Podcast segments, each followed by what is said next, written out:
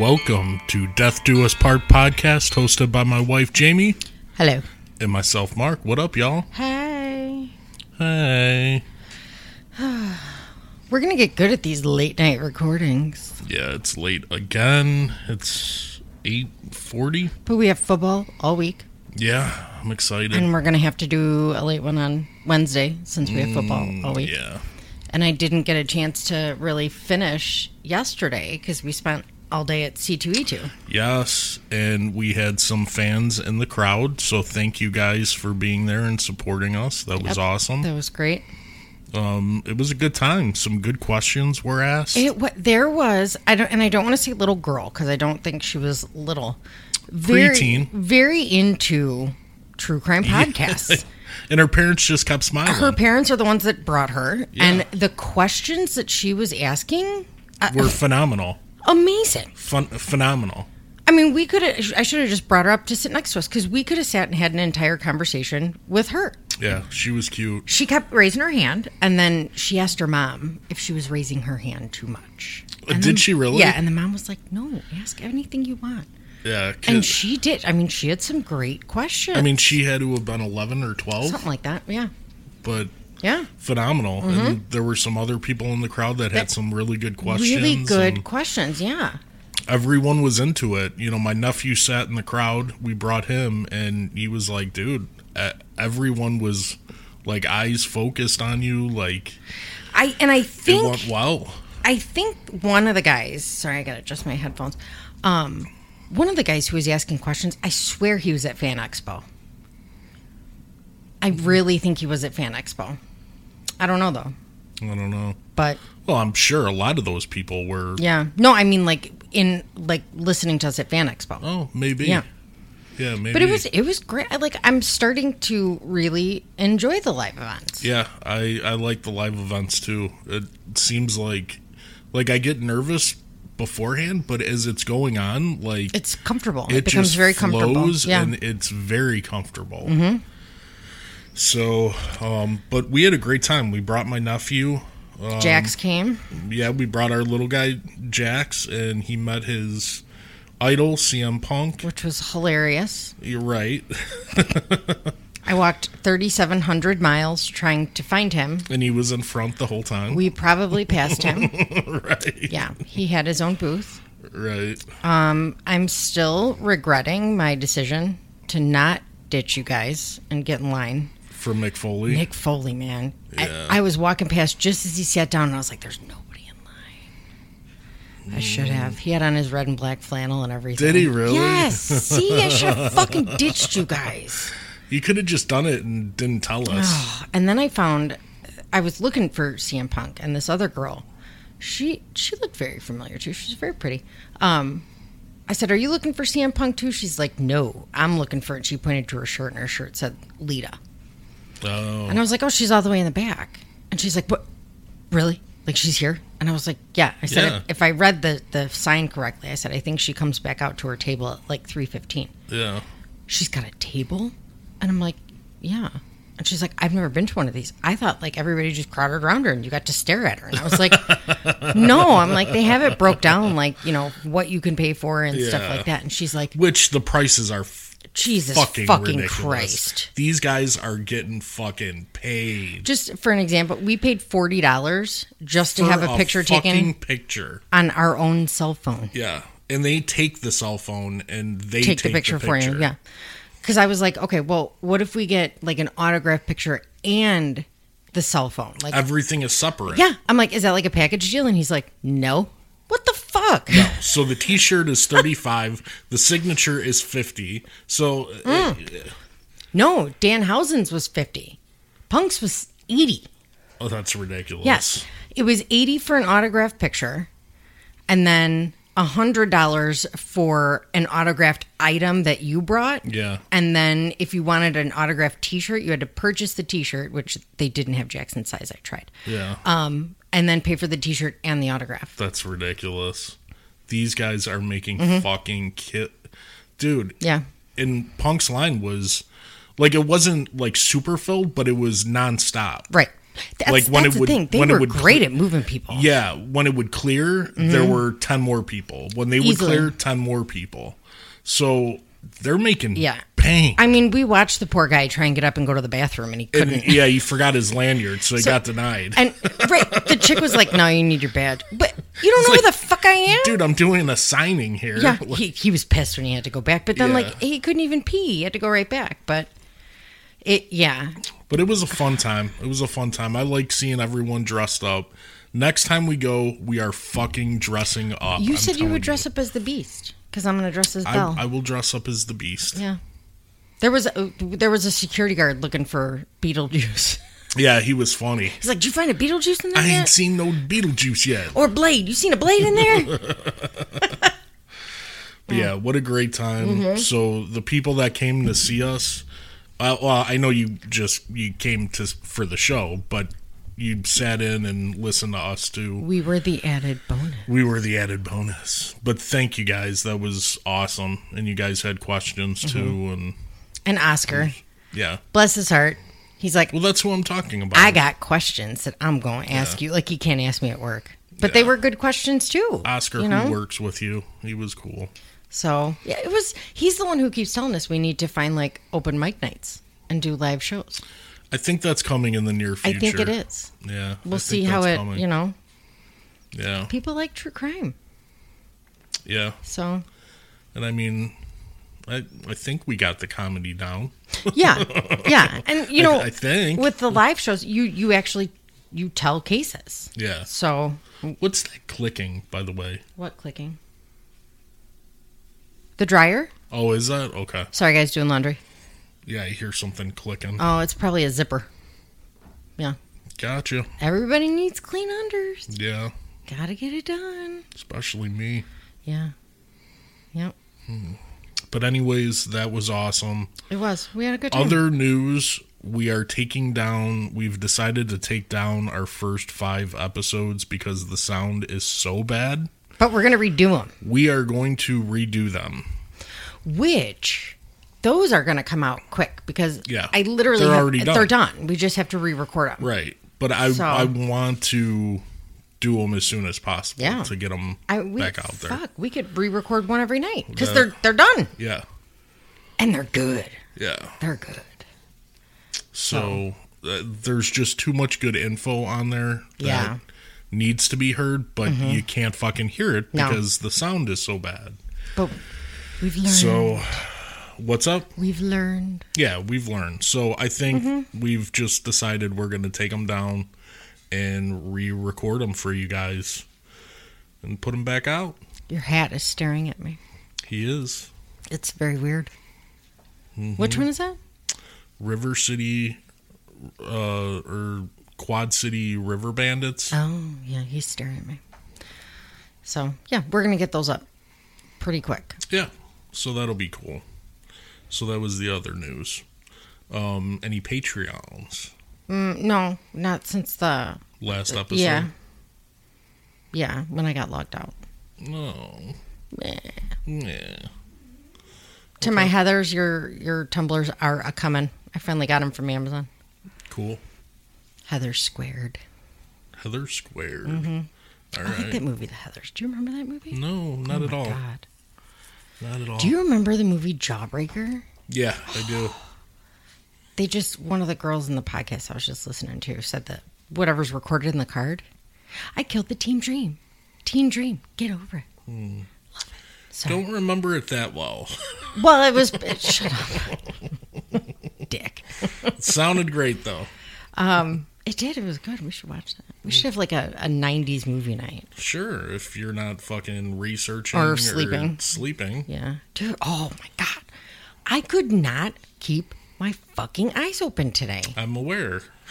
I don't know what Every the fuck ten was minutes, wrong I with would me. hear. Oh my god, Yeah, I'm aware. I was I was on the struggle a bus. I'm well aware. I did clean my car though. yeah, Jack said. He got Good in and job. he was like, "Oh, mom," and I was like, "Dude, I legit will throw punch you." Good job. I'm proud of you. I I vacuumed it. We need Mm-hmm. to like wipe down the console or console. What do you mean? There's like In my car? yes. Oh, I did. Oh, okay. Because I was gonna say there's like monsters. Oh no, I cleaned my I car. cleaned. Cleaned it. I even put air fresheners in my vents. What Clean. flavor? Uh, midnight sky. Yeah. Yeah, I don't like those Hawaii floral, fruity, clean linen shit. Fuck yeah. Give me some men's cologne shooting out of my I'm vents. talking about. that's what I want. I did wear your deodorant yesterday, so that's what I smelled It's all all day. right. Yeah. Jax wears it too. Mm-hmm. So. so we are on number sixty, Six zero. and this is gonna be a goodie. yeah, this one's um. Wow, I sounded. Yeah, It's gonna be a goodie. Um, ah. this one's sad. Yeah, I know. But everybody our age and younger remembers this, yeah, and they know it because this changed so many things. yeah, it did for the better. it really did. For the better. So today we are doing Adam Walsh, Mm-hmm. the murder of Adam Walsh. Yep, we are. This it started the era really of just terrified children and paranoid parents. right. Yeah, Yeah, you're things- exactly right. Things changed. when you fucking locked your front door, Mm-hmm.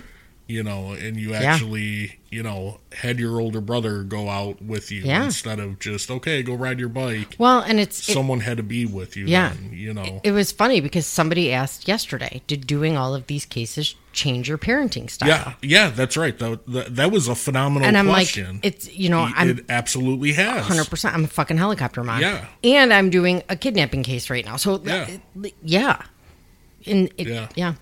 So I don't know. Begin. Are you ready? yeah.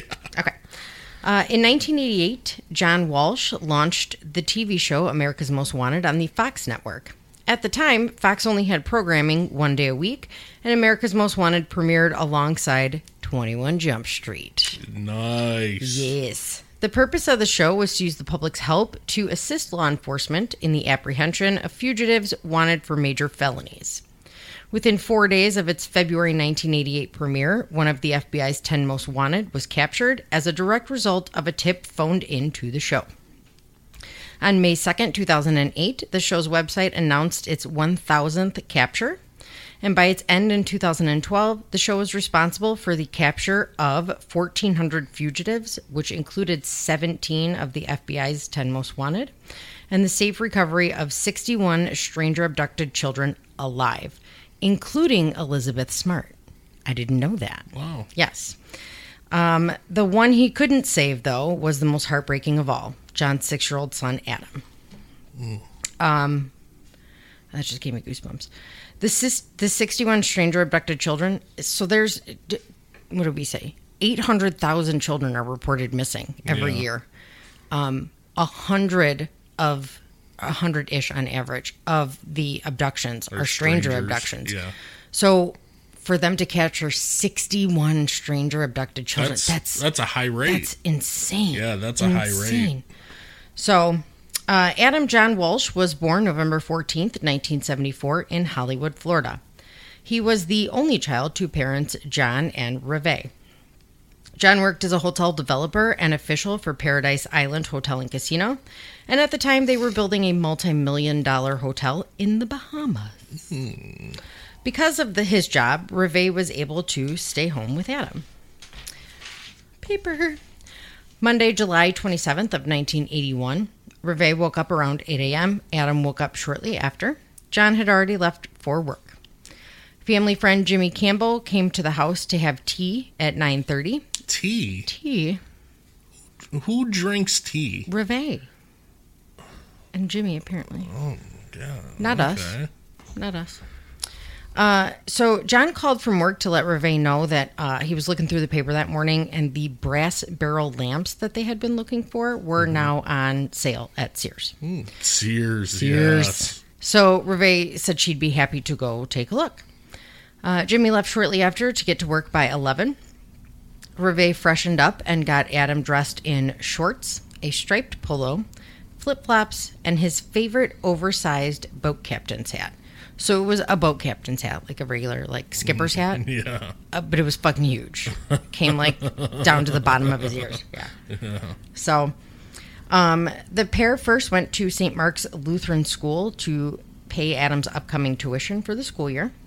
From there, they went to the Hollywood Mall, which is now called the Hollywood Hills Plaza, Plaza. to go to Sears. Um, it's just a couple mile drive from the Walsh home. I've heard two, I've heard three. So that's the thing about this case. So hmm, there's a lot out there. Yeah. There's a lot. And a, a lot of the information is the same, but it's like half says one thing, half says another about certain things. Yeah. So I'll let you know when it comes to, you know. Right. So traffic was light, and Reve went to the north side of the mall by the receiving dock to park. This was her favorite spot. She always parked in because everyone in the family could remember where the car was. It's good thinking because I can never find my fucking car. Uh, just inside the mall doors that led into Sears was the entrance to the toy department. Clever Sears. Very clever. Oh yeah. They knew what was up. Oh, yeah. Um, Adam immediately spotted a video display kiosk with Atari 2000 video or 2600 Yes. video games. Um, yes. And it was the new Asteroids game. Oh, so, like, that was the thing. Like, they had just come out. you're damn right yeah. it was. So, this was huge. Yep. So, again, way to go, Sears. Yeah. Right. So, so there were four other kids playing the games. Um, excuse me. Adam begged his mom to go play. She hesitated for a second, but he looked so excited, and she would only be a few aisles away. And back then, I mean, that's what you did. Yeah. You, you put your kids somewhere and you went and shopped. Mm-hmm. And when we went to Venture, there was a little um, cartoon booth thing. Yeah. It played Woody Woodpecker cartoons. Yes. And my mom would give us a couple quarters, and she'd go shop, and we'd watch cartoons. That's just what you fucking did. Yep. Exactly. That was, you know, can't do that shit now. Yep. There was a little arcade section Yeah. in Venture. Yes. And we would Dude, I fucking love Venture. Yeah, my mom would do the same thing. Give us a couple bucks to stay in there and Mm-hmm. Get the fuck out of her way so she can finish her Exa- shopping. Yeah, exactly. Which is genius because I hated taking the kids when they were small. Oh yeah, So, I mean, shit, I don't like taking you to the store. So, yeah. you know. So she pointed to the home furnishing section and told Adam where she would be and that she'd be back in a few minutes to get him. He says to her, quote, "Okay, mommy, I know where it is." She gave him a kiss and then ran to the lamp aisle. Reve said that she has relived that moment a million times in her head. She found a salesperson quickly and they searched the aisles but could not find the lamps. The clerk went to look in the back, taking longer than the moment she had promised. When she came back, she told Reve that the store had not gotten the lamps in yet, but she'd be happy to call her when they did. So Reve left her name and her number with the salesperson and started making her way back to the toy department. yeah. She could hear the spaceships and the cannonballs coming from the game. Um, it was approximately twelve fifteen. pew. Yeah, twelve fifteen to twelve thirty. It depend again depends on the source. Mm-hmm. Now they arrived at the mall at around noon, Yeah. so anywhere between twelve fifteen and twelve thirty, she went back to the kiosk. When she rounded the corner, all she saw was the empty kiosk running the demo loop. She fought the urge to panic and started looking around, expecting to see him browsing the toys or hiding in a goddamn circle closed thing. That Yeah. God, my mom beat the shit out of me. Oh, it happened to me too. My mom tells that story. Oh my god. I thought I lost Leah once in a store. Jeez. I can't even explain the feeling. Yeah, my mom thought I was lost. Oh. I, I did the same thing. God. Like you want to hug him, but then you want to You beat him. beat the fuck out Yeah. Yep. So uh, she kept telling herself not to panic. She would have someone announce Adam's name overhead and tell him to find a clerk. She quickly checks the store and the parking lot one more time, then finds a security guard. Security sends her over to customer service, who initially refuses to page Adam's name overhead. And what was that for? There was What- no what? reason.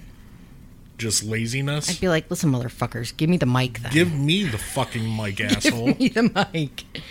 So when they finally agreed to do it, uh, there was no response. They started. Um, I believe the first page came over at twelve forty-five, and then it went every fifteen minutes. Okay. And how old is Adam at this time? He I'm is sorry. six. Okay. So He's six. So. he knows his name. He Oh, absolutely, yeah. yeah. Um, so Reve happens to run into her mother-in-law Jean at the store. Um, Jean heard the overhead page and came to Sears, obviously, and found Reve.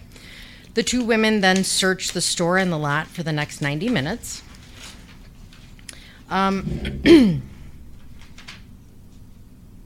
Oh yeah, Sorry. good talk. Fuck, man. My brain's broken t- today. Good Jesus. talk. So at 1:55, Reve finally decides to call the Hollywood Police Department. Um, they they did not rush in any way, shape, or form, uh, despite the fact that they were literally across the street from the Sears store. Jeez. Because at that time, kids didn't. They just showed back up. Yeah, But here's the thing: like you're not. You're and not. they still do. yeah. A, oh yeah. you know, to a certain point today, they still do. Yeah. Yes. Older kids. Yeah, for sure. Yeah, so many missing persons reports we would take. uh, I mean, we would take at least three to four a day, Mm-hmm. and uh, at night, uh, come eight nine o'clock, Yeah. they're they're back at home. Well, that's what I was saying. When I saw the 800,000, you're like, no, that's about right. Because, the, you know, the four get called in a day and Yeah. three of them fucking come home at the end of the and day. And that's just in our town. So yeah, So she calls John at work, panicking, and he rushes to the mall. He gets there around uh, three. He finds Reve talking to a police officer and security, showing them um, a picture that she had, where he was wearing the same shirt in the picture that he was wearing that day. Um, the police try to assure the parents that Adam just wandered off and he'd be back before they knew it. He's six. yeah, If he has not come back in the 90 minutes she was looking, something's he's up. not coming back. Yeah, something's up, Six- Sherlock. yeah, six year olds, while, yes, they do wander off. I agree. But a six year old very quickly is going to want mommy. Yeah, And they're either going to stand where they're at and they're going to yell for mommy right. or, you know. So at that time, the standard time to wait was 24 to 72 hours. Which is fucking insane. especially because we all know now with the kidnapping statistics children are if if an abductor is going to murder a child it's gener- generally within the first three hours yeah.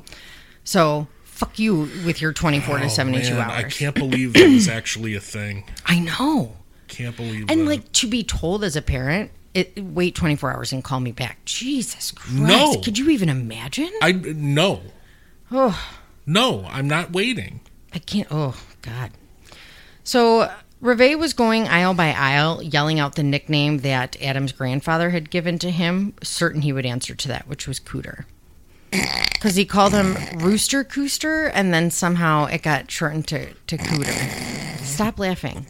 He's six. They didn't know that then. Cooter. Stop laughing. I'm going to call you Cooter from now on. Stop laughing. God, That's so bad.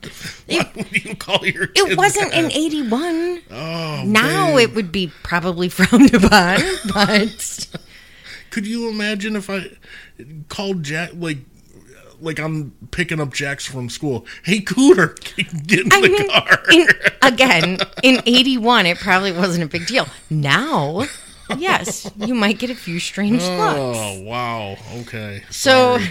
when John saw the desperation on Reve's face, he said, quote, For the first time in my life, I understood what real fear was.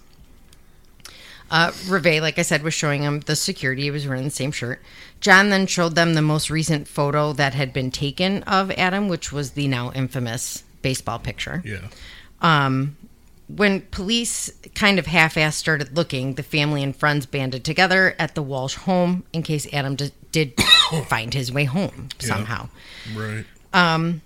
So by 6:30 that evening, police started searching the nearby canal system. Now, apparently, the canal system in Florida in that area was huge. Um, two developers had decided that they wanted to make the Evergla- Everglades livable, and this is how the canal system started Oh really?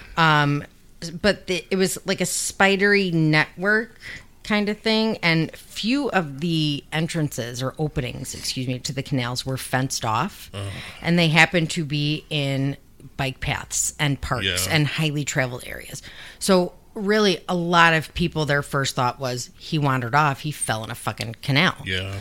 So at eight o'clock that night, John can't stand around any longer and starts his own search with friends and family. Um, he ran home and grabbed Adam's favorite blanket and some toys. As it got darker and the mall got ready to close, the reality of Adam's disappearance was hitting everyone. John and Reve made a bed in the converted taxi using his favorite blue blanket as a pillow. They left the doors unlocked and a note saying, quote, Adam, stay in the car. Mommy and daddy are looking for you. Which is genius that she parks in the same spot all the time. Yeah. So That is. um, the lights turned off and there were no cars left in the lot, so the Walshes drove home. They consulted with friends and family at the house, and Reve almost immediately got on her bike and started riding around the neighborhood calling out for Adam. She ended up riding back to the Sears store to check the uh, car and look into the dark store windows. She also climbed up a set of fire stairs to get to the roof and was yelling his name in ventilation shafts. Hey. I, oh, God, I can't like. It made my stomach hurt. Um, John went to the nearby Hollywood golf course with friends and family, forming a human chain to sweep the area. A group of Crime Watch volunteers walked the city, and a police helicopter went over the streets using its spotlight. Later in the night, John flagged a squad down to ask how the search was going. Rookie patrolman Mark Smith pointed at the picture pinned to his visor and said, quote, We're all looking for him, don't worry. By morning, the news had hit the papers. Uh, the Hollywood Sun Tattler ran on the front page, quote, massive search launched for boy, six. Adam Walsh disappeared from Sears Monday afternoon. The Miami News quoted Hollywood police as saying that, quote, kidnapping is not suspected.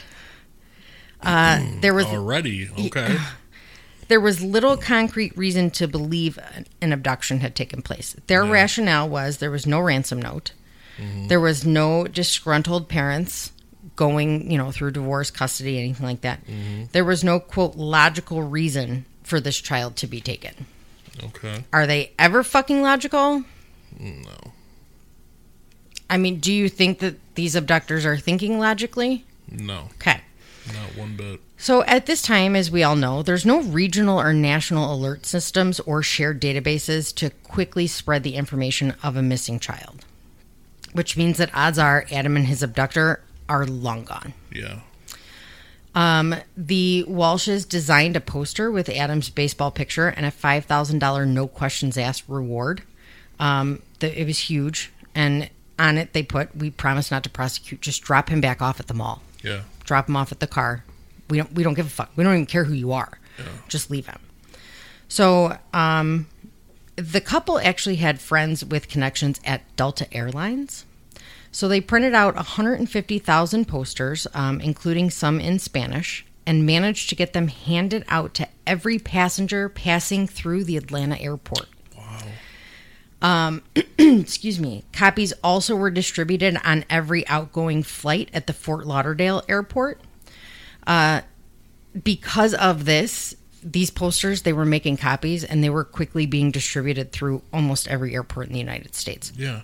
within 24 hours That's great. because of the parents. That's awesome. So, um, this was quickly becoming the largest search for a missing person in Florida's history. 48 hours after Adam's disappearance, headlines, headlines now read, quote, probes yield no clues to missing boy, and reward rises as public probe any and every clue. Uh, police are now saying the waterways need to be searched hard. Duh. Yeah. So the volunteers that were once walking through the golf course and the streets are now walking through the canals. Oh Jesus. By Thursday, the lead detective finally conceded that this actually could be an abduction. Um, in the first public statement about the case, he said, "quote This is not the type of child to just walk off, but we don't have any clues whatsoever what the motive would be. It's extremely frustrating. We've got no clues, no leads, no evidence, and no motives." Yeah. Now, at this point, John thinks he's hoping he didn't fall in the canal, but he's thinking, what if it was a distraught mother who had lost her child and Yeah. took him to raise him as her own? Yeah. So he said that would be a better scenario than him falling in the canal for obvious reasons, you know. Um, so Detective Hoffman reiterated the plea for anyone with information or who saw anything that day at the Sears to come forward. 22 officers from the Hollywood Police Department volunteered their unpaid time to continue the search. Florida Game and Freshwater Fish Commission donated a helicopter to search the waterways, and seven wildlife officers also volunteered their unpaid time to search the Everglades. Reve went under hypnosis to see if she had blocked any details. Hypnosis was huge oh, then. God, yeah. Huge then. Oh boy. I understand the concept behind it, but there's obviously a reason why the shit's not admissible. yeah. You know. Exactly. So everything was spot on. Everything that she said before was the same. You know that they used hypnosis to to capture one of the hillside stranglers? Did they really? Yeah, because what they do is they use the hypnosis to get him to lie. Hmm. Or to catch him in a lie, pretty much. And that's what they did. They asked about a certain person and he said, "Yeah, he remembers him being there." And they said that under hypnosis he wouldn't even have acknowledged him in the room under hypnosis because he was already there. It's very weird, but Yeah, yeah, they, they caught him in a lie. That's weird. So the reward quickly reached $100,000, which was the largest reward at the time uh, offered regarding a missing child. Later that Thursday night, Marilyn Pottenberg called Hollywood police, saying her 10 year old son, Timothy, saw Adam being pulled into a dark blue van in the parking lot at Sears. Because of migraines, she was hesitant to allow him to be interviewed and would contact his doctor and then get back to him. There were a lot of inconsistencies in his uh, story, including the time frame, but he's 10, Yeah. you know, so not- it, it doesn't Not necessarily gonna be right. that great. It doesn't necessarily mean he's wrong. Right. So, um, despite this, though, the police announced on Saturday that they were following up on their quote for solid lead. The local Crime Stoppers filmed a reenactment of Adam being taken by a white male into a blue van and had it played on every local news station. What? Because the whole situation isn't fucking terrifying enough. What in the fuck? Yeah. Like, uh, to jog memories? Or, I don't know, scar people for life? Uh, Yeah, basically. Mm-hmm. I Well, that's even- fucking horrifying. I can't even fu- like I can picture it in my head. yeah. So blue vans were now being pulled over all over Florida. Oh, I could imagine. Right. So by the following Thursday, um, eight days later, the police said that there were some quote misgivings about the initial tip from Timothy, and were concerned about inconveniencing innocent citizens. I wrote in my notes. I love your notes. Um, I would think that if it came to finding a missing child, fuck inconveniencing people. Pull me over 17 times if you fucking have to. Look in my van. Take it back to the police station with you if you need to. If that's what's going to help you find him. but that's actually someone who gives a fuck. Mm, mm-hmm. Like, you don't know how many times you deal with people who fucking just, it's a hassle to them. Why the fuck Which- are you, why, why are you pulling me over? Oh Wha- wha- uh, what's the deal, officer? Office?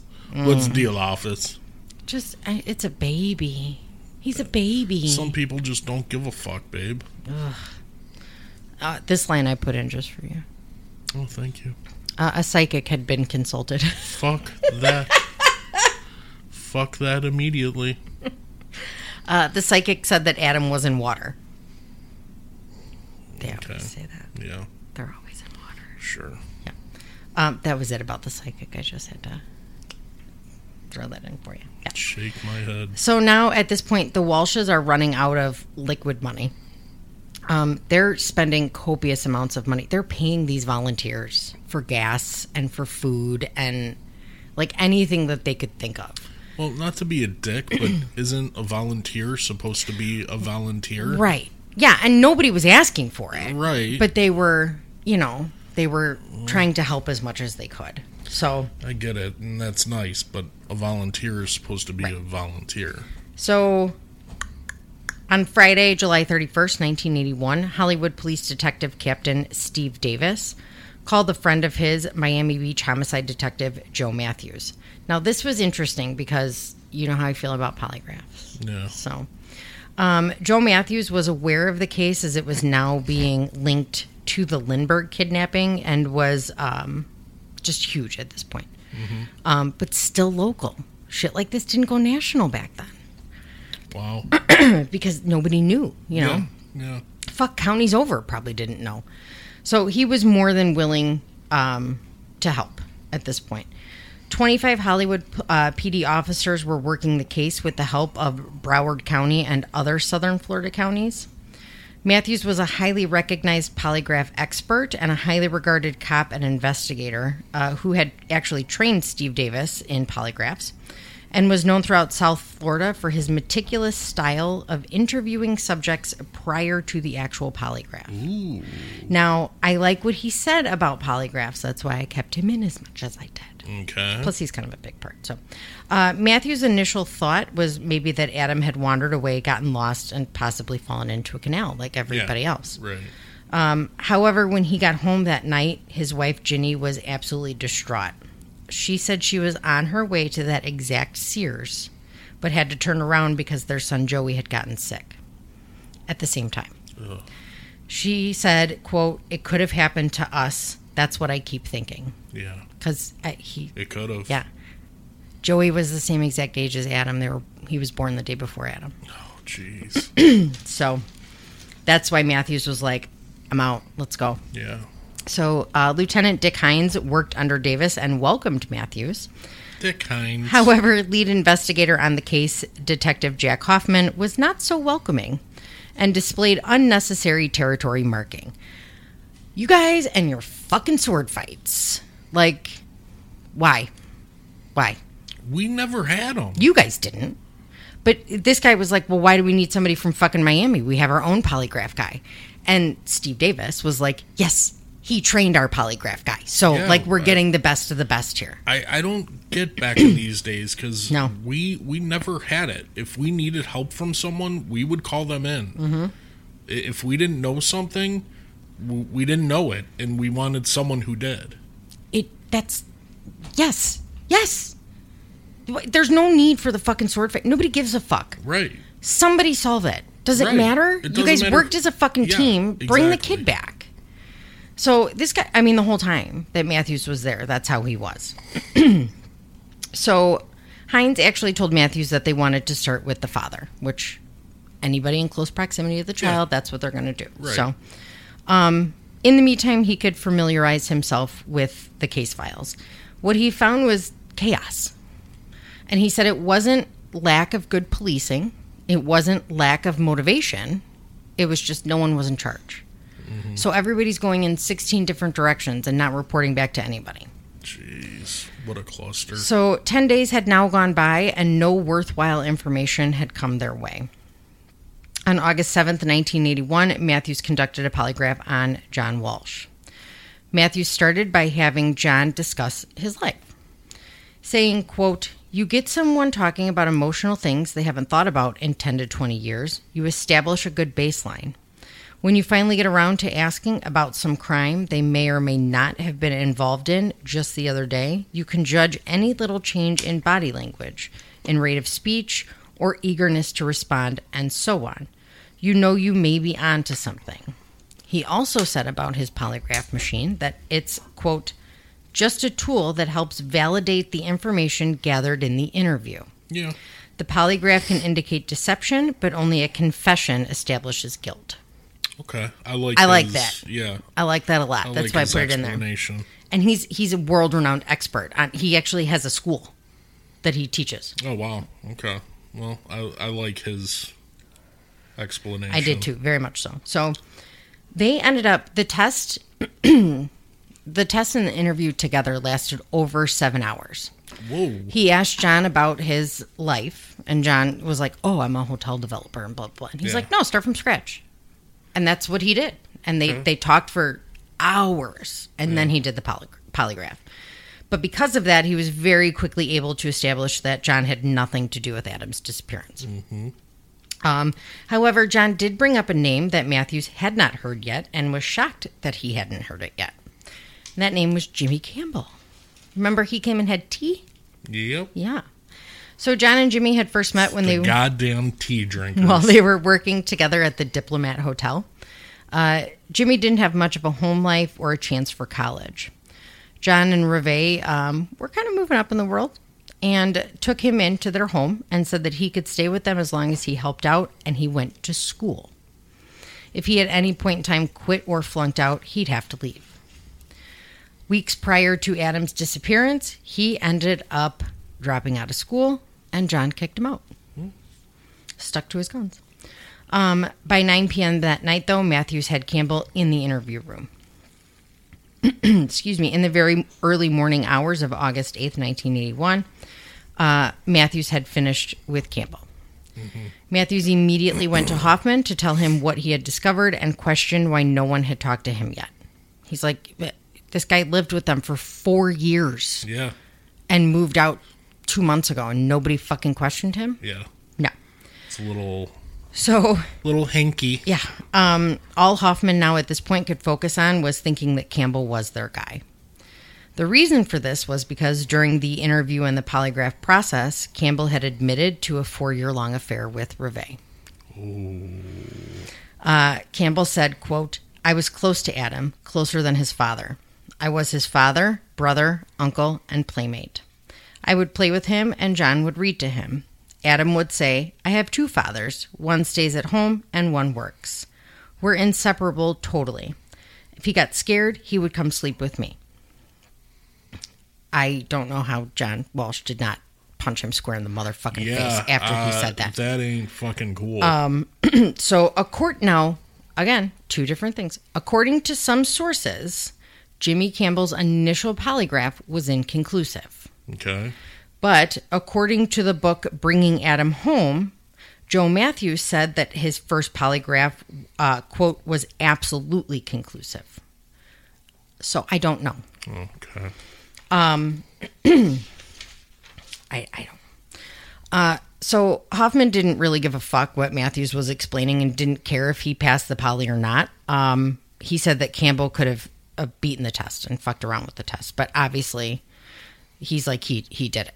So they were thinking that um, it, the only reason Reve was staying with John was because of Adam. So for Jimmy to be with Reve, Adam had to be out of the picture, pretty much. Yeah. So I get it. Hoffman agreed to drop Campbell as a suspect if Matthews would re-examine him. So they agreed to it. Um, some uh, again, some sources say Campbell could not be accounted for from 11 a.m. to 2 p.m., but was seen in town so close to uh, 2 p.m. There's no way that he could have gotten, you know, d- done the crime and gotten away with it. Yeah.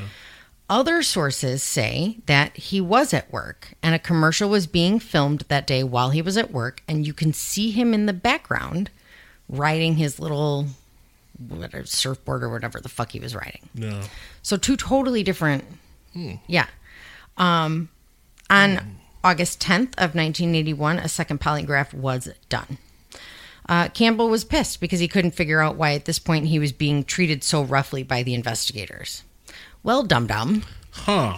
you were banging the mom of a kid who's missing, and you were living there, and it comes out that you got booted out of the house after an altercation with John. Sir, you are a butt plug. Yes. So that's why nobody likes you. Right. Yeah. Um, which, so when John did his polygraph, is- allegedly, John had found out that there was an affair because he had caught them. Yeah. And that's why he kicked Jimmy out of the house. So at the time of his polygraph, okay. he knew about the affair Yeah. and didn't say one fucking bad word about this guy. God bless him. And they asked John, Where's Jimmy now? And John said he's out looking. Yeah. God bless him. So, um, in the ugh. Now, so there's the timeline here gets hazy depending on who you talk to. So I didn't put times in because it's it's very hard to to establish times, and people apparently don't know that you know 3 a.m. is actually the next day. So, um, in the middle of the exam. What a assistant? Oh, I forgot the word chief. Assistant Chief Larry Hessler interrupted and pulled Matthews out of the room. He did this to tell him that a little boy's head had just been found. They think it's Adam, and he wants a confession. Oh. So, should I give a trigger warning? Yeah. I mean, I just Yeah. Not all of Adam is found. Trigger Um, warning. There's some graphic descriptions coming up, so Yeah. FYI. Um, so Matthews uh, ignored him and went to completing the polygraph with Campbell. Now, one source says that that's when they were informed of the discovery, and another source says that the second polygraph was three days prior to Adam's head, but the timeline doesn't make sense if that's the case then. So Right. um, the Walshes wanted to get Adam's story out nationally. John had contacted CBS, ABC, and NBC. All networks refused. What? Yep. They stated that if they did it for the Walshes, they would have to do it for everyone. Whatever. Now, the, the fucking media just kills me. at one point, though, somebody from Good Morning America reached out to John and said, We'd like to have you on the show. Well, that's good. So, 16 days after the disappearance, the Walshes were scheduled to appear on Good Morning America. Yeah. So they flew to New York. While they're in New York, um, again, the timeline is sketchy on this. Um, a- approximately 3 a.m., they received a phone call from family friend John Monahan um, that he needed dental records for Adam. Now, John Monahan, quick little tidbit on him, he was John Walsh's boss at the Diplomat Hotel Okay. his son had gotten stuck in a canal. He was playing with rocks with Yeah. his friends. It got stuck in the canal. And the friends came and got John while he was a lifeguard. Couldn't Yeah. get him out. John, I don't know how he fucking thought of this, went and got scuba gear and put the scuba gear on the kid and ended up getting him out of these rocks and saved his life. Wow. So John Wow. Monahan stayed, obviously, stayed a family friend, Yeah. um, and paid for the couple's European honeymoon. So this was he was obviously a very close friend. Yeah, yeah. So he called and asked for dental records. Um, and John's like, but why, why? So he explained to them that a small child's head had been found by two fishermen in Indian River County Canal. Um, According to an interview with John later on, police felt that this was not Adam and that he should continue with his appearance on Good Morning America. So him and him and Reve talked about it, and they figured whether it was Adam or not, his story still needed to get out to the Oh, yeah. public. Yeah, without a doubt. So they were in New York. There was nothing they could do. So they decided to continue um, with going on Good Morning America.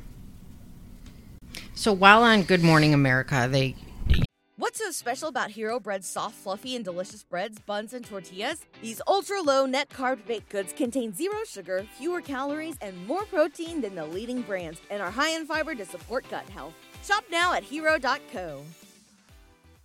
you know, tell the story about Adam and everything like that. They also announced that they have increased the reward to $120,000. Now, they were backing the reward. wow. Yeah. Um, I believe John Monahan gave to was contributing. Yeah, Yeah. yeah. They they did it. You don't have sunglasses on. It's freaking me out. I'm looking at you. You're fucking staring at me. Jesus. Um. So uh, I lost my fucking place because you screwed me up. so okay, Indian County Medical Examiner Dr. Franklin Cox confirmed with the help of dental records that the head definitely belonged to Adam Walsh. Oh, jeez. Um, he compared missing teeth, not just the molar, which comes into play later. Yeah. A county sheriff spokesperson said, this one's kind of rough, guys, said that visually it would not have been impossible to identify Adam if you knew his face. Um, there are other points where they discuss moving lips and stuff Yeah. like that. So a lot of his face was still there Yeah. which scares the shit out of me. Yeah. And so will a picture that I show you. Um, so Cox noted that there was, um, quote, extensive cutting and chopping wounds posteriorly from ear to ear. so, do you know what that means? Not to be a dick. So, posterior is the back. Yeah. So, the back of his neck showed that.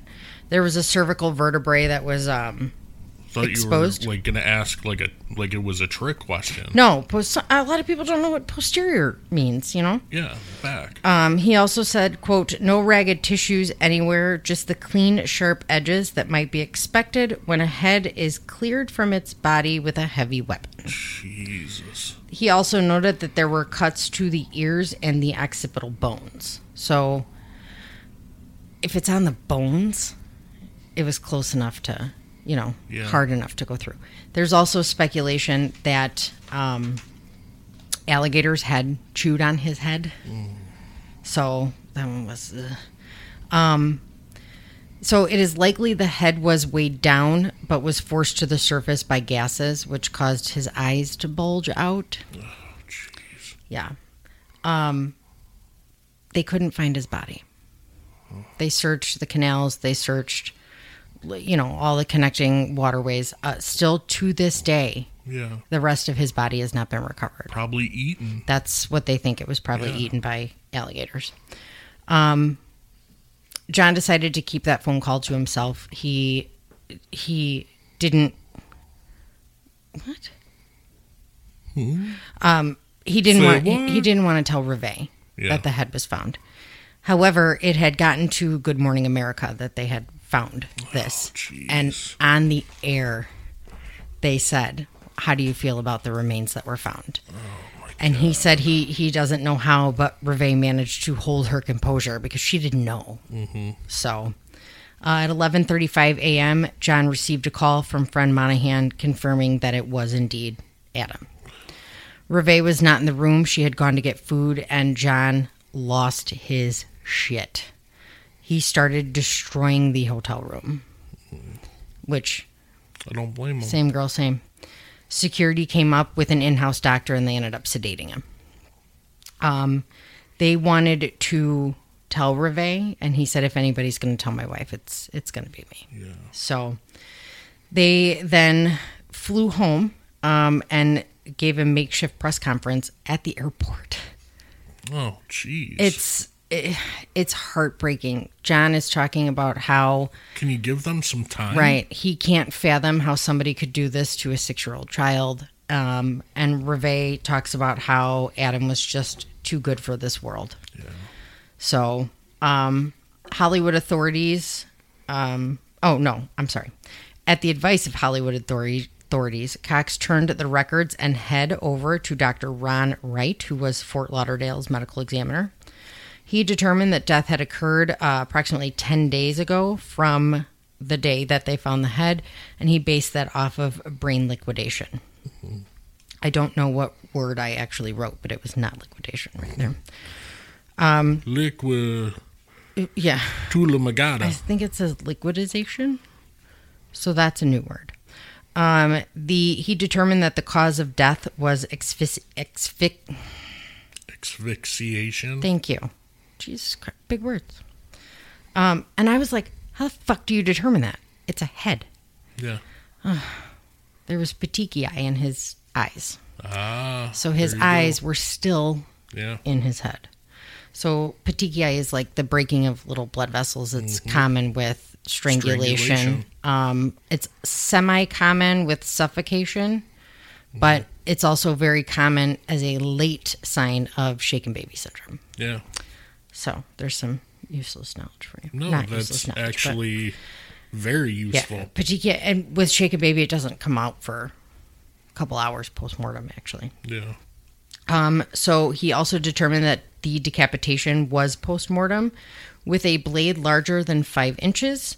Um, and the assailant had to have used two hands to bring enough force down with the weapon to decapitate him. Yeah. And they determined that Adam was lying face down when it happened. Uh, there was no other evidence found in the canal, leading police to believe that the murder had taken place elsewhere. Duh.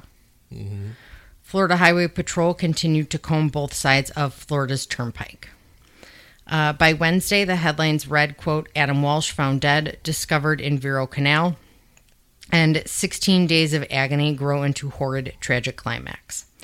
That same afternoon, a private memorial service was held for family at a local funeral home. And the next day, Adam's funeral was held at St. Maurice's Catholic Church in Hollywood with a hundred plus, pe- a thousand plus people in wow. attendance, including a Hollywood PD photographer, which is very common. Um, the casket was empty.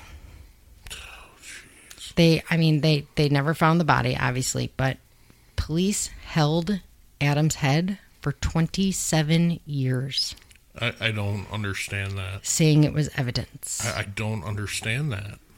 So they had a funeral with an empty casket. What on it is evidence? I don't. That's yeah. What about it is evidence? I I don't know because I mean, really, the only like really. If someone has an answer, let me know. Right. Because I'm completely baffled on this. evidentiary wise, anything that you need is going to be written down. Well, yeah. I mean, because the only thing I can think of uh, evidence wise is testing it to make sure that it's actually him, which they didn't do then, obviously. I mean, anything from a homicide you keep forever, anyways, in case the case is reopened. But the head?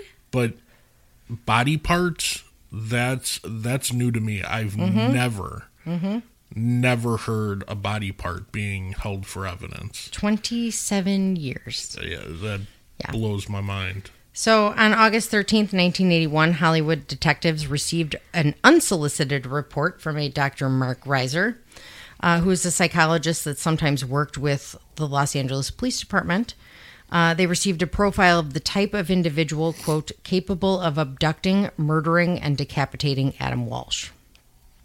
They said that it was uh, a Caucasian or Latin male between the ages of 19 and 35, but most likely in his early 20s. They also said that in horrific crimes like this, uh, the assailants tend to not cross race.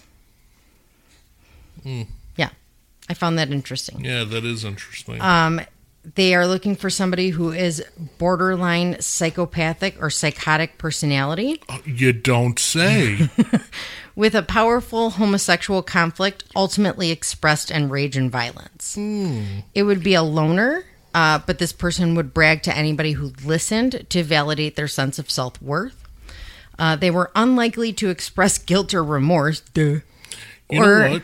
This profiler needs a promotion. Yeah. hmm Um, or offer a formal confession. They would have little formal education and they would come from a low income family uh, doing mostly manual labor jobs, which I don't like that. Why are you putting that together? Babe, I, I don't get profilers altogether. Um, this person would identify with children because of their um, little formal education, but had. Uh, they also said that they would have previous attempts at abduction and sexual assault with possible arrest and jail time for it. Uh, he also said that the Like, some of this is common sense. right, right. Uh, I don't need a profiler to put this together. It's common sense. CSI could tell us that. Yeah.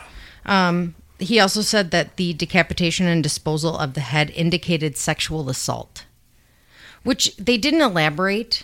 I want to look that up because I want to find out why. That Yeah. How, how, I, I want to find out why. I don't know. Yeah. So none of this really matched anyone in the Walsh circle. Yeah. So they're they're thinking at this point now it's it's stranger abduction. Um. So, what did I? Did No. I miss a page? I thought I did. No, Let me hit my vape. I'm going to. God, I'm gonna Oh my god, I missed a I'm gonna page. punch you in the face. So Matthews had actually scheduled um, a polygraph with Reve because he wanted continuity. You know, he wanted to be the one to do it. He unfortunately, um, on his way to the appointment, was in a pretty bad fucking car accident. Yeah. Um, Ended up going to the hospital, getting 100 plus stitches in his head, and was in the hospital for uh, about five to seven days for broken ribs and a bunch of other shit. Wow. So he ended up not doing the poly on Reve, obviously. And Hoffman, who didn't want him there in the first place, um, was uh, w- he was like, We're, "We don't need you," yeah. you know. So I think I got the time screwed up. So hang on, that's what I was looking at. Sorry. On August twenty seventh, nineteen eighty one, Hollywood police announced that they had scaled back their uh, team to three detectives. Uh, the next day, they went to speak with Adam's first grade teacher to confirm that he was a shy and timid kid who wouldn't wander off. What? Because this is what fucking kills me. Okay, I mean, yeah, I, I guess I could see them talking to her, but I get it, and I try to look at it from a cop's point of view. You guys have to cover all your bases, you have to do everything, but please stop telling every single solitary fucking parent that their kid just wandered off. yeah. If if we're telling you he's not that type of kid, it's not likely. It's not like this is a teenager with a phone and a computer and blah blah blah. It's a 6-year-old fucking kid. If I'm telling you he's not going to go talk to strangers, please believe me. Yeah, but okay, like in towns where I work, the parents don't give a fuck. I know, I know. Don't know. So you have that too. Right. And that like I said, I try to look at it from both sides, you know. So uh, on August 29th, there was a newspaper story released that an investigator with Broward County Medical Examiner's Office stated that they knew the weapon type, but were not releasing it so they could discount claims of, quote, wackos who want to claim responsibility. Okay, close to the. On September 4th, Say it louder, girl. they spoke again with Marilyn uh, Pottenberg and Carolyn Hudson, who is the mother and grandmother, respectively, of 10 year old witness Timothy. They told investigators that Tim saw the boy being abducted at 125. They confirmed, allegedly confirmed, that it was at 125 because the mom said that she remembers hearing yeah. the the overhead pages for him. So, oh, so I I apologize. So the the poly with You Matthews should. and Reve was should scheduled apologize. for September 10th.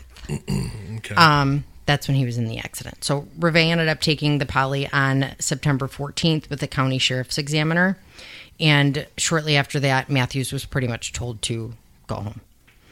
Um, on September 22nd, a tip was called in to the St. Lucie County Sheriff's Department. Um, uh, apparently, a very convincing man said that he knew for a fact that a woman by the name of Mary Green was involved. So they tracked her down, and it turns out that she's a drunk and her boyfriend's a drunk, and he called just to get her in trouble. Hmm. Yeah. Isn't that great? yeah. I mean, sometimes it helps, but you know. So on October 5th of 1981, an, internal, an, an internal supplemental report stated, quote, as of this date, this agency has not received any substantial leads that would implicate anyone in the crime, which sucks. On October 22nd, Despite being cleared earlier, Jimmy Campbell was called back in to go over, quote, areas possibly not covered in the previous interview conducted by Mr. Joe Matthews. Please call him officer. like, You did that on purpose, you dickface. So, um, at this point, with nothing to go on, John became severely depressed, um, stopped eating, stopped drinking, lost a lot of weight, and actually became suicidal. Uh, Reve took a completely different approach. She threw herself into taking whatever positives she could. The, the Walshes had received 50,000 plus letters and correspondence from around the country, and Reve read every single Wow. she also started, within four days of the funeral, the Adam Walsh Child Resource Center. Uh, this was a nonprofit to serve as a national resource for other families of missing children. They started it in their garage Really? with one landline. really? Yeah. And it ended Wow. up, we'll find out later, it ends up merging, you know, with the National Center for Missing and Exploited Children. But that's how it, that's how it started. Uh, the Walshes did have more children. Um, they welcomed a daughter named Megan in 1982, right after, um, obviously, after all this had happened. And then I have to look because they had two more. Uh, they had then son Callahan was born in 1985, who grew up and went into the music business, but then decided that it wasn't for him and he had to go back to the quote family business. Yeah. So he now um, works with and for the National Center for Missing and Exploited Children. And then they had a third son born in 1994. So now to get into the people who did it or who they think did it. This is the connection from the last case. Do you remember me talking about Otis Toole? Yeah. Okay. So Otis Toole confessed to the murder of Adam Walsh Really? seven times Okay. and recanted seven times. What a dick. Mm-hmm. So on What, what was his? What was the point of that? Uh, okay, so I brought it up a little bit, but not too much in the last case. So him and his partner, his lover, um, Lover. Henry Lee Lucas, who Henry Lee Lucas became known as the confi- the confession killer. Yeah. Because these guys would confess to murders that they didn't do for ja- jailhouse privileges. Okay. Okay. Um, a lot of people think too that they would confess to murders that they did do and then recant it just to be dicks. But that's what they did. They would confess to these murders and then recant them. So on May 6th of 1983, Otis Toole was arrested for arson in Jacksonville, Florida. Uh, he not only went willingly, he confessed to over a dozen other fires in Jacksonville that he had started in the last 20 years, including his mother's home and the home of George Sonnenberg. During a court ordered psych eval, Toole told Dr. Ernest Miller that setting fires allowed him to, quote, fantasize sex, and he would often watch from a distance and masturbate. He was also a homosexual. He knew it at the age of 10 and had his first homosexual relationship with a neighbor boy at the age of 12. Um, he was allegedly abused by his mother, and they say that his father wasn't in the picture, but then he claims that his um, father forced him to have sex with a friend at five years old. yeah. So I don't. It's hard to believe anything that he fucking says. Yeah. So, uh, not to mention the fact, like, I will show you their pictures. They're what nightmares are made of.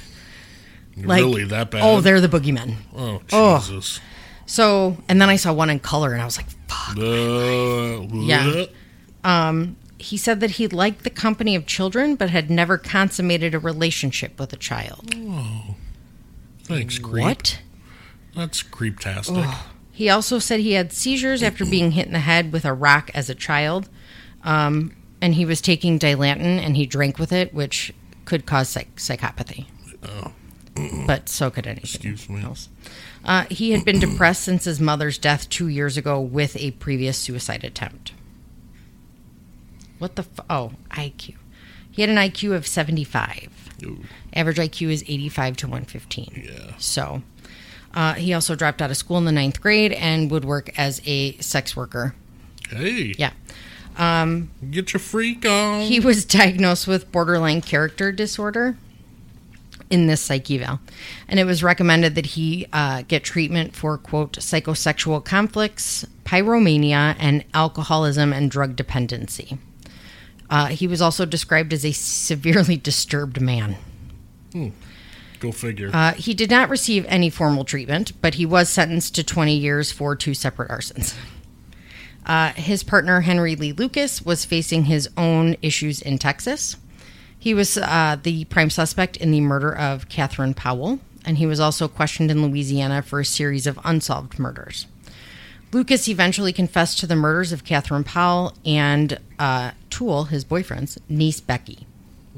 There's a lot more to the to the Otis Toole and the Henry Lee Lucas. Oh, yeah. Oh Jesus fuck! I could. th- That's that's a whole episode. That, I was gonna say that's an episode in itself. It's like a fucking three part episode. Oh, Jesus. It's so I tried to put in enough so you you could kind of get the gist of Yeah, these yeah. two fucks, but so he would eventually confess to 200 plus murders. Um, I've read in other sources he confessed to 360 murders. And this was the one I talked about in the last case that he did it for burgers, milkshakes, and cigarettes. yeah. So Yeah. he recanted pretty much all. He of recanted these. pretty much all of them, or it was found out that it was physically impossible for them to have committed these crimes. So he did implicate Otis Toole in several of these crimes, including the uh, murder of eight Jacksonville women from 1979 to 1981. Uh, while Jacksonville detective Buddy Terry finished with Lucas, he was um, interviewing him. He scheduled an interview with Otis Toole to corroborate Lucas's claims. I could not remember how to spell corroborate, so I'm really ashamed to even tell you what I wrote. So I I knew what I fucking needed to say. So on August 30th, 1983, Toole confirmed that yes, he does know Lucas and had since 1979, and that they were in a homosexual relationship. He also said at one point uh, Lucas left him for his cousin and they ran away together. So Toole went on a killing spree. He also said that everything that Lucas had told them was not true. Um, on October 10th of 1983, he confessed to committing or taking part in 65 murders.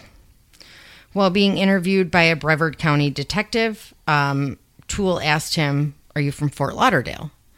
And he's like, "No." He confused Brevard and Broward, Broward County. Yeah. Um, and the cop's like, "Well, why did you do something in fucking Fort Lauderdale?" Yeah. And he says, Yeah, I killed a little boy. So this guy's like, Fuck my life, man. Like, I was packing up my shit. Right. I was getting ready This to go. This dude just fucked my day up. Motherfucker. So, No golfing for me. Mm. so he's like, Hmm, tell me more. So he says he took a little boy from Sears near Fort, Fort Lauderdale. No shit. Yeah.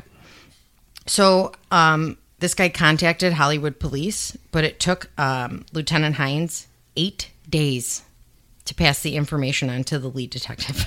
What? yeah. I'm sorry. what? Yeah. Yep.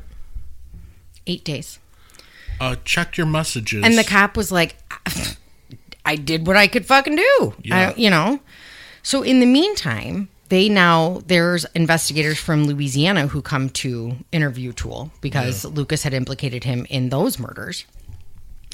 And they finally decide, the Hollywood Police Department finally decides that they're going to go talk to this guy. Mm-hmm. And they kind of go after the fucking Louisiana guy.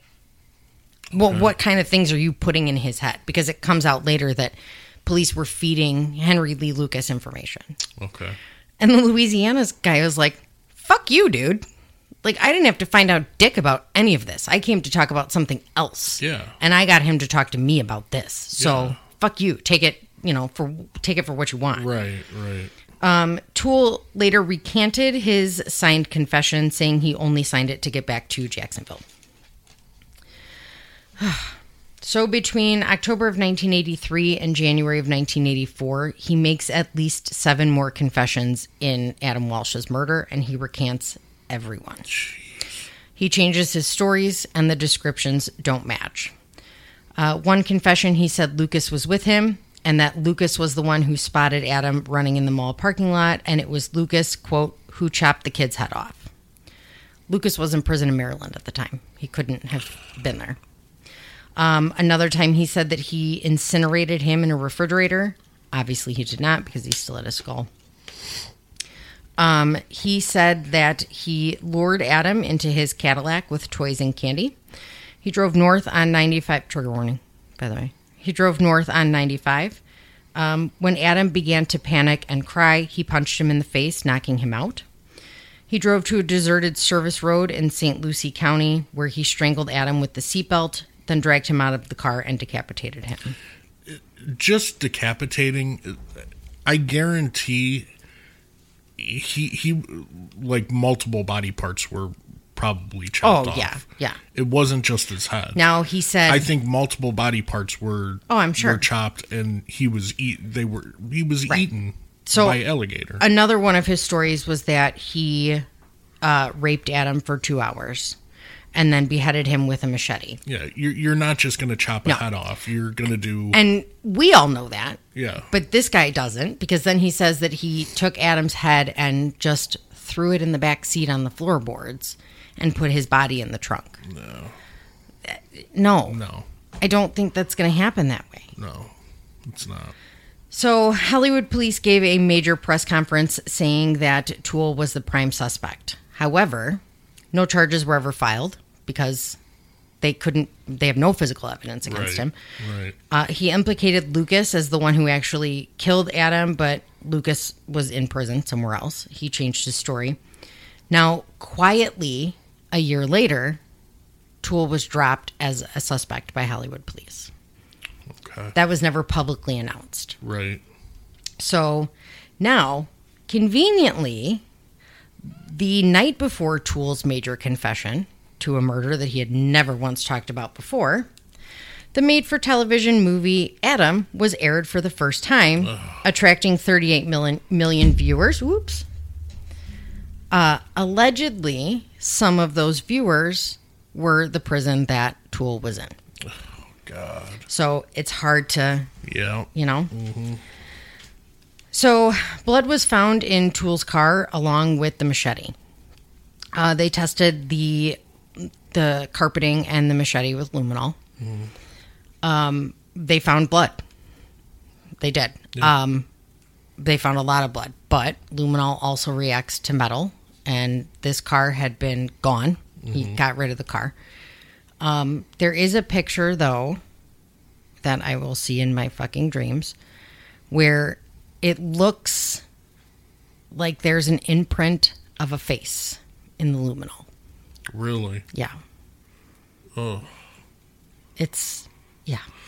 It's one of I don't know those if like I want to see that. it's one of the like and Reve was like that's my that's my son. That's 100% my son. Um it could be one of those you see Jesus in bread because you want to. yeah, or the clouds.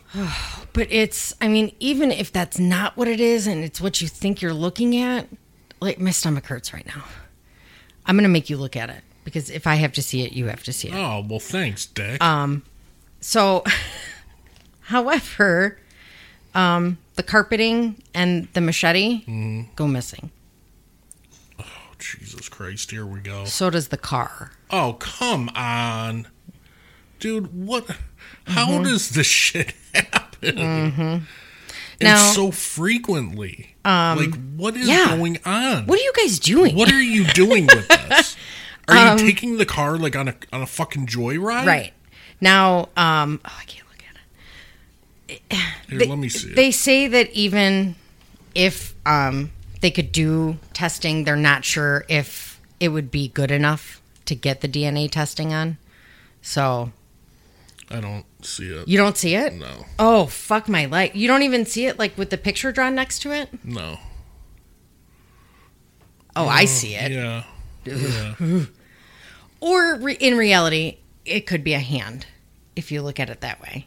Fingers. Uh, I see a nose and a mouth. But I see a nose and a mouth and an eye. But then, looking where it should be an eye, there's an eye. Yeah. Do you see that? Yeah. Yeah, fuck you. I can't look at that anymore.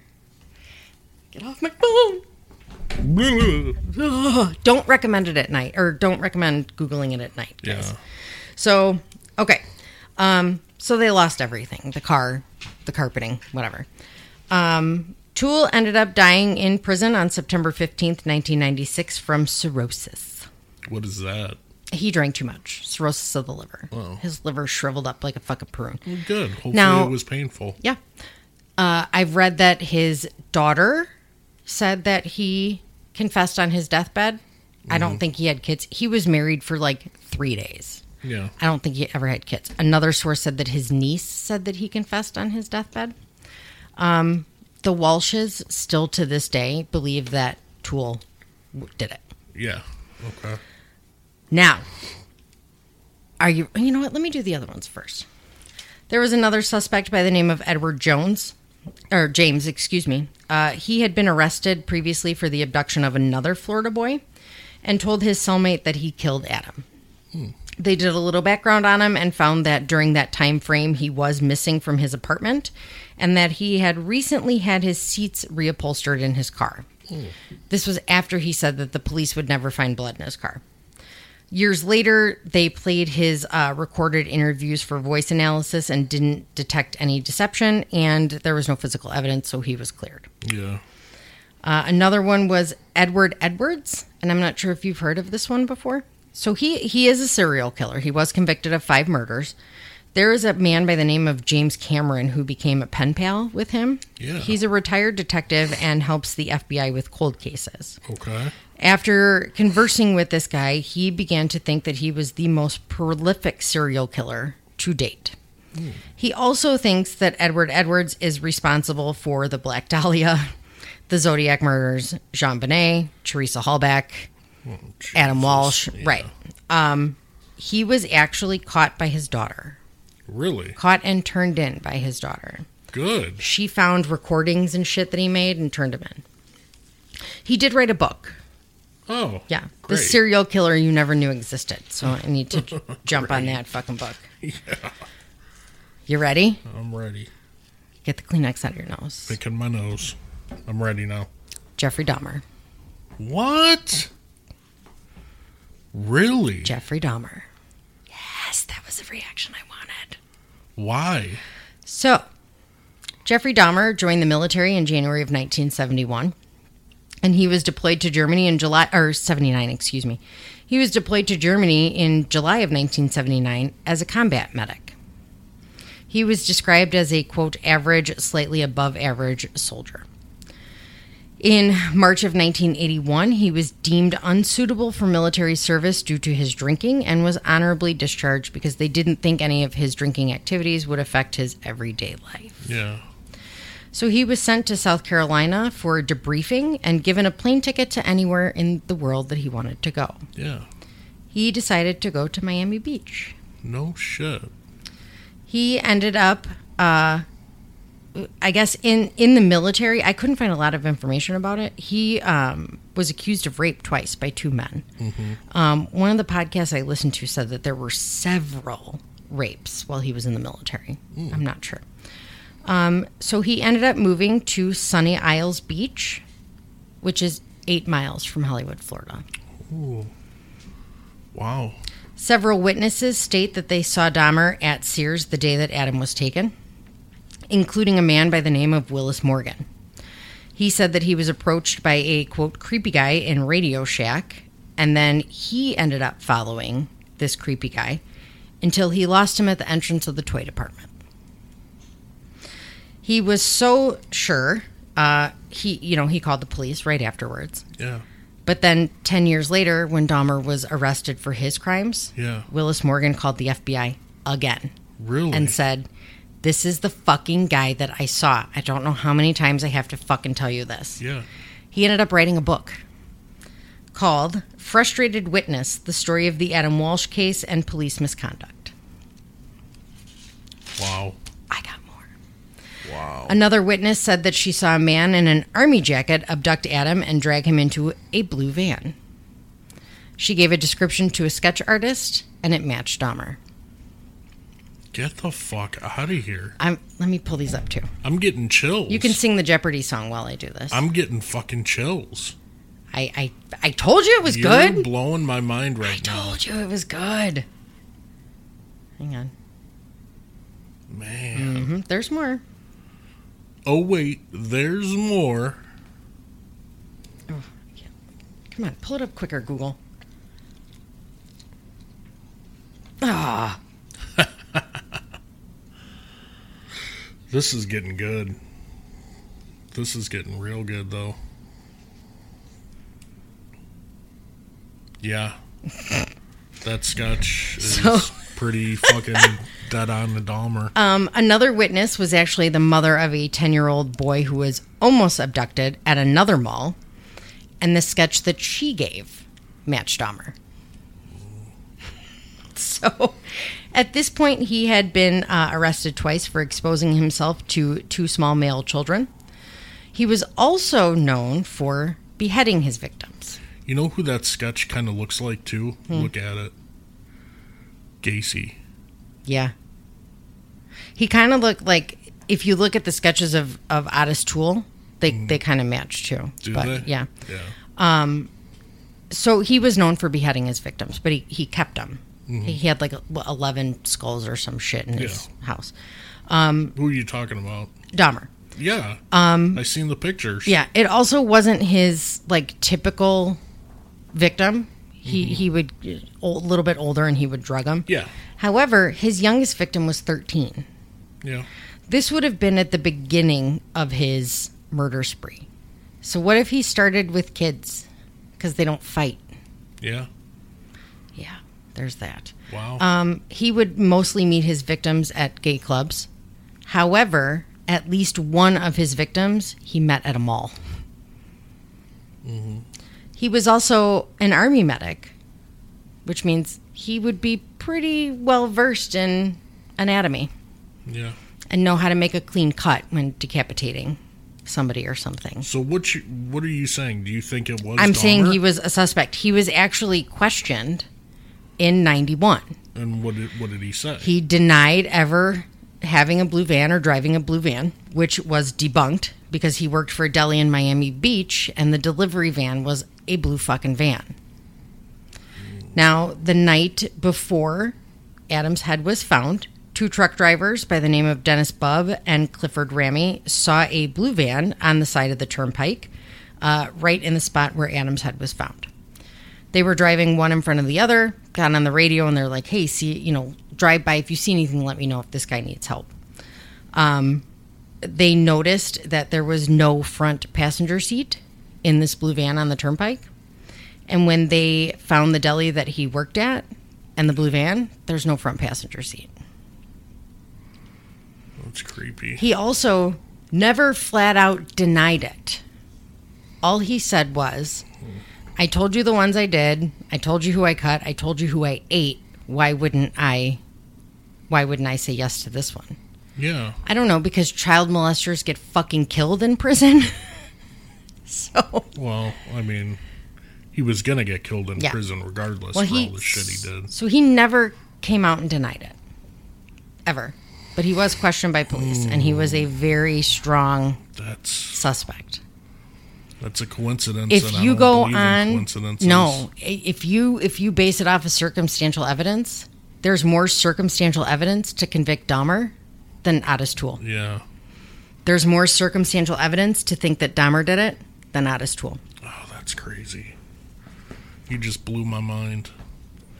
Yeah. That was my point. So Blew my mind.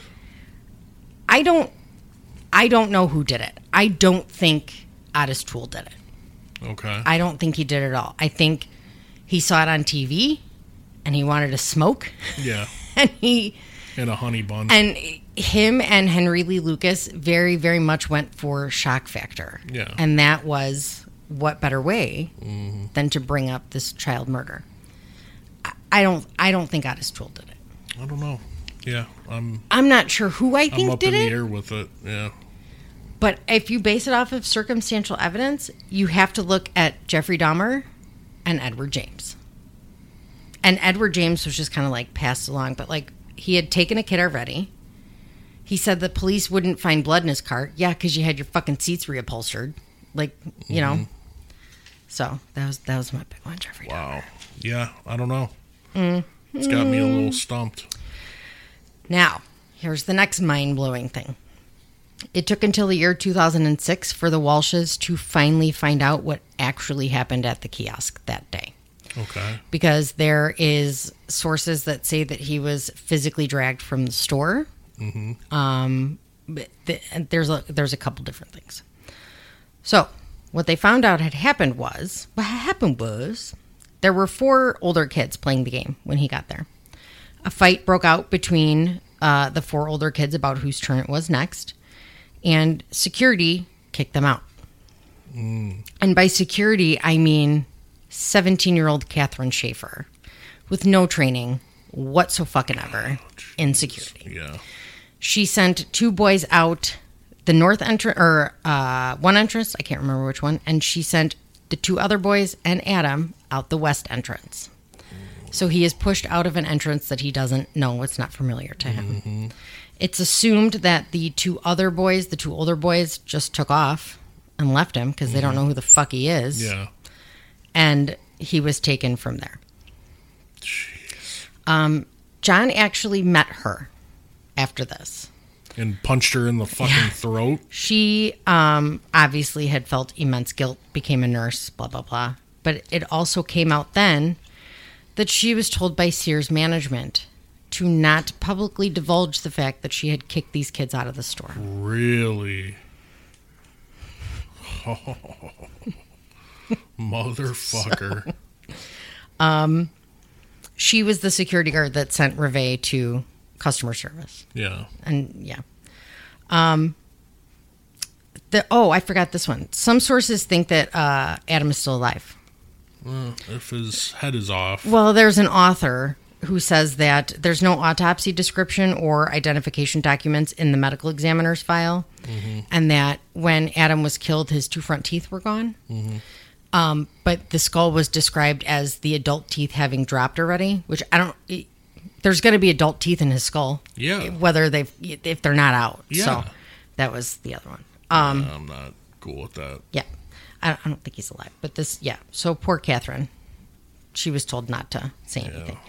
Now, the Walshes did bring suit against Sears. Mm-hmm. It was dropped because at some point, allegedly, and this is only one source, so I say this how I need to say it. There was only one source that reported this. Sears had allegedly produced documentation that Adam was left alone for 90 minutes, not 15. They also um, found information or documentation or whatnot that um, John and Reve dabbled, they use the word abused, cocaine and marijuana at the time. Okay. So, okay, whatever. So you did So fucking what? coke and pot at parties. The 90 minute thing would be more Yeah. damaging. So it's alleged that the Walshes dropped the suit so this wouldn't become public. Now, what the Walshes say is that the suit was dropped because it was getting in the way of their, um, uh, what am I trying to say? I don't know. Well, they're they're going for these these bills and you know they're building Yeah. these centers and everything. It was getting in the way of that. It was Oh, taking away from that, so they they dropped suit. Um, in December of 2008, a new police chief by the name of Chad Wagner was uh, obviously poli- chief of police. He gave a press conference saying um, that they are satisfied with the external review and that Toole did it. Now, Joe Matthews did the review. He had retired from Miami Police Department, and the Walshes hired him to do an external investigation. Yeah. One of the things he found out was that there was a tip that was never followed up on. Okay. That in the area two years prior, a 12 year old, there was an attempted ad- abduction of a 12 year old girl at a Kmart. Okay. And she, two years later, saw Otis Toole's picture and said that it was him. Oh, really? Um, there was also questions about a dent in Otis Toole's car. Um, and there were pictures, 98 pictures of this car. That just yawn. It's okay. Sorry. Um, 98 pictures of this car, and the woman holding the picture said that in 27 years nobody had ever looked at them. Um, Chief Wagner also said during this press conference uh, that he wanted to issue a formal apology to the Walshes for how the case was handled. Yeah. That it was fucking botched from the beginning, Yeah. basically. Well, I mean, yeah. You got a but- podunk fucking department. They don't know what they're, you know. Yeah, and you really didn't have a lot to go on to to begin with. So it's not like you fucking completely botched everything. No, you know. no. So they founded, obviously, Reve founded the Adam Walsh Child Resource Center. Um, they now have centers all over the country. That's Um, so awesome. They're in West Palm Beach, Florida, Columbia, South Carolina, Orange County, California, Rochester, New York. Um, and inevitably, they merged with the National Center for Missing and Exploited Children. Yeah, Uh, both of them still serve on the board to this day. that's awesome. But the National Center for Missing and Exploited Children is the result of the Missing Child Act of 1982. Um, so John and Reve really pushed for the Missing Children Act of 1982 and the Missing Children's Assistance Act of 1984. Both of these acts uh, focus on um, like sex offender registry. Yeah. They brought about the tiers. Yeah. Um, excuse me. So that was they their rationale behind it was for the National Center for Missing and Exploited Children was we can track truck drivers and we can track cars. Why can't we track children Yeah. when they go missing? Yeah. So they also then got the Adam Walsh Child Protection and Safety Act passed. It was signed into law by President George Bush on July 27th of 2006. Um, this one really focuses on tougher penalties for failing to register as a sex offender Yeah. fol- following release from prison which in Illinois is great. Mm-hmm. and civilian access to state websites that track sex offenders. Um, some people think that the offenders wear a lifelong scarlet letter. Yeah, they should. Yeah, They should be fucking castrated, if you want my honest opinion. absolutely. Now, another thing that came out of it was uh, in the late 1990s, or excuse me, in the early 90s, a movement first started by Walmart called the Code Adam. If a Code Adam is announced, it means that a child is missing in the store. All of the doors are to be locked, and employees man every single door in the building. Nobody is allowed in, nobody is allowed out. That's awesome. Uh, That is fucking awesome. by the late that's what they do in the hospital we used to have to do it all the time if they called a code uh, something i can't remember what it was we'd have to stand they would lock down the hospital you'd Yeah. have to stand in front of the door um, by the late 1990s many malls department stores supermarkets and other such re- retailers had adopted the same thing the code adam It's awesome. John obviously started America's Most Wanted. Um, after that, he went on to um, what's it? On the Hunt. Yes, On the Hunt with John Walsh, and then In Pursuit with John Walsh. And he was on a couple episodes of Cops too. Yeah, he was. Um, the In Pursuit uh, with John Walsh has actually apprehended 15 fugitives and recovered four children already. Wow. I'm pretty I'm pretty sure that that's how many it was. Um what else was I? Oh, a lot of people actually um they weren't fans of John Walsh around uh, the 2000s when he's trying to get these bills passed and everything because they felt that he was causing predator panic. Really? Yes, and he was using this um, to get money. Wow. Okay, but the money was going to the National Center for Missing and Exploited Children. Yeah, it's, not like it was not going in his fucking pocket. Yeah. So, was it predator panic? Probably. Was it caused by him? No. I, it, this is the this is the world, Right. It's I- the world we live in. right? That's just that's what it is. There's not, you know. Ah, I don't know what I just did. And fun fact about America's Most Wanted, my dad He had was. A, my dad had a case on there. Mm-hmm. So when I was younger, myself, my brother, and my dad, we flew to Washington to be part of the show. So we got to see it air and everything. I think it was a uh, murder in Harvey. Really? Yeah. Oh, that's really cool. Uh, so the Adam Walsh Child Protection and Safety Act also um, it instituted the national database that became available to anybody. Yeah. So that was a big thing. Um, and then the Adam Walsh Reauthorization Act of 2016 provides budgetary allotments to continue programs passed in the 2006 Act. Uh, that was signed by President Obama on October 7th of 2016. So, A lot of good has come. yes. What am I? There was one other thing that I wanted. Damn it.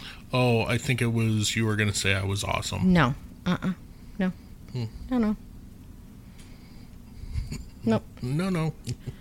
Not that. I think uh, that that might that might have been it. That might have been it. Or I'm handsome. No, that's not what I was gonna say. You're such a dick. I mean, I'm not saying you're not handsome. I'm just saying that's not what I was gonna fucking say.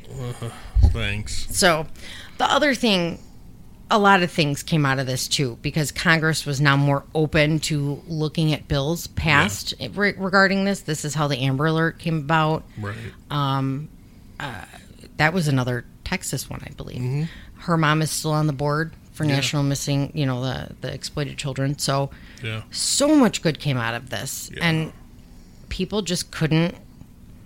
Like they had to, people just can't let good happen. People have to shit on things. Yes, yes. One of the big things was John Walsh admits in his book, him and Reve met in college. They both went, or he went to the University of Buffalo. He was in his early 20s and she was 16 when they started dating. Mm-hmm. So the big thing that a lot of people said was if he would have been arrested for statutory rape, he would have to register as a sex offender because of the act that he passed. Okay, Oh, yeah, cool. Whatever. sure.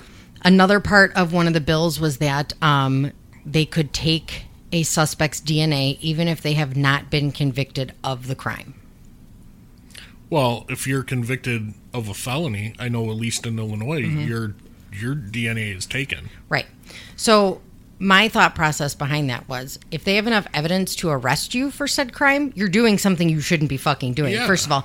Second of all, if you didn't do anything wrong and you're not a serial killer, who gives a fuck? Take Right. my DNA. Right. What is the difference? Swab my cheek, take my blood, put it in the national database. I don't plan on killing anybody. People just got to shit on good things. They do. They do, which Whatever. pisses me off. Another thing that John Walsh was condemned for was saying that they should put chips in the butts of child molesters that explode if they go to do it again. I'm all for that. I don't disagree with you, sir. I am all for that. I think that's a. Where do we sign for that? I know. And I where do we that's a great watch? idea. like the fucking Hunger Games.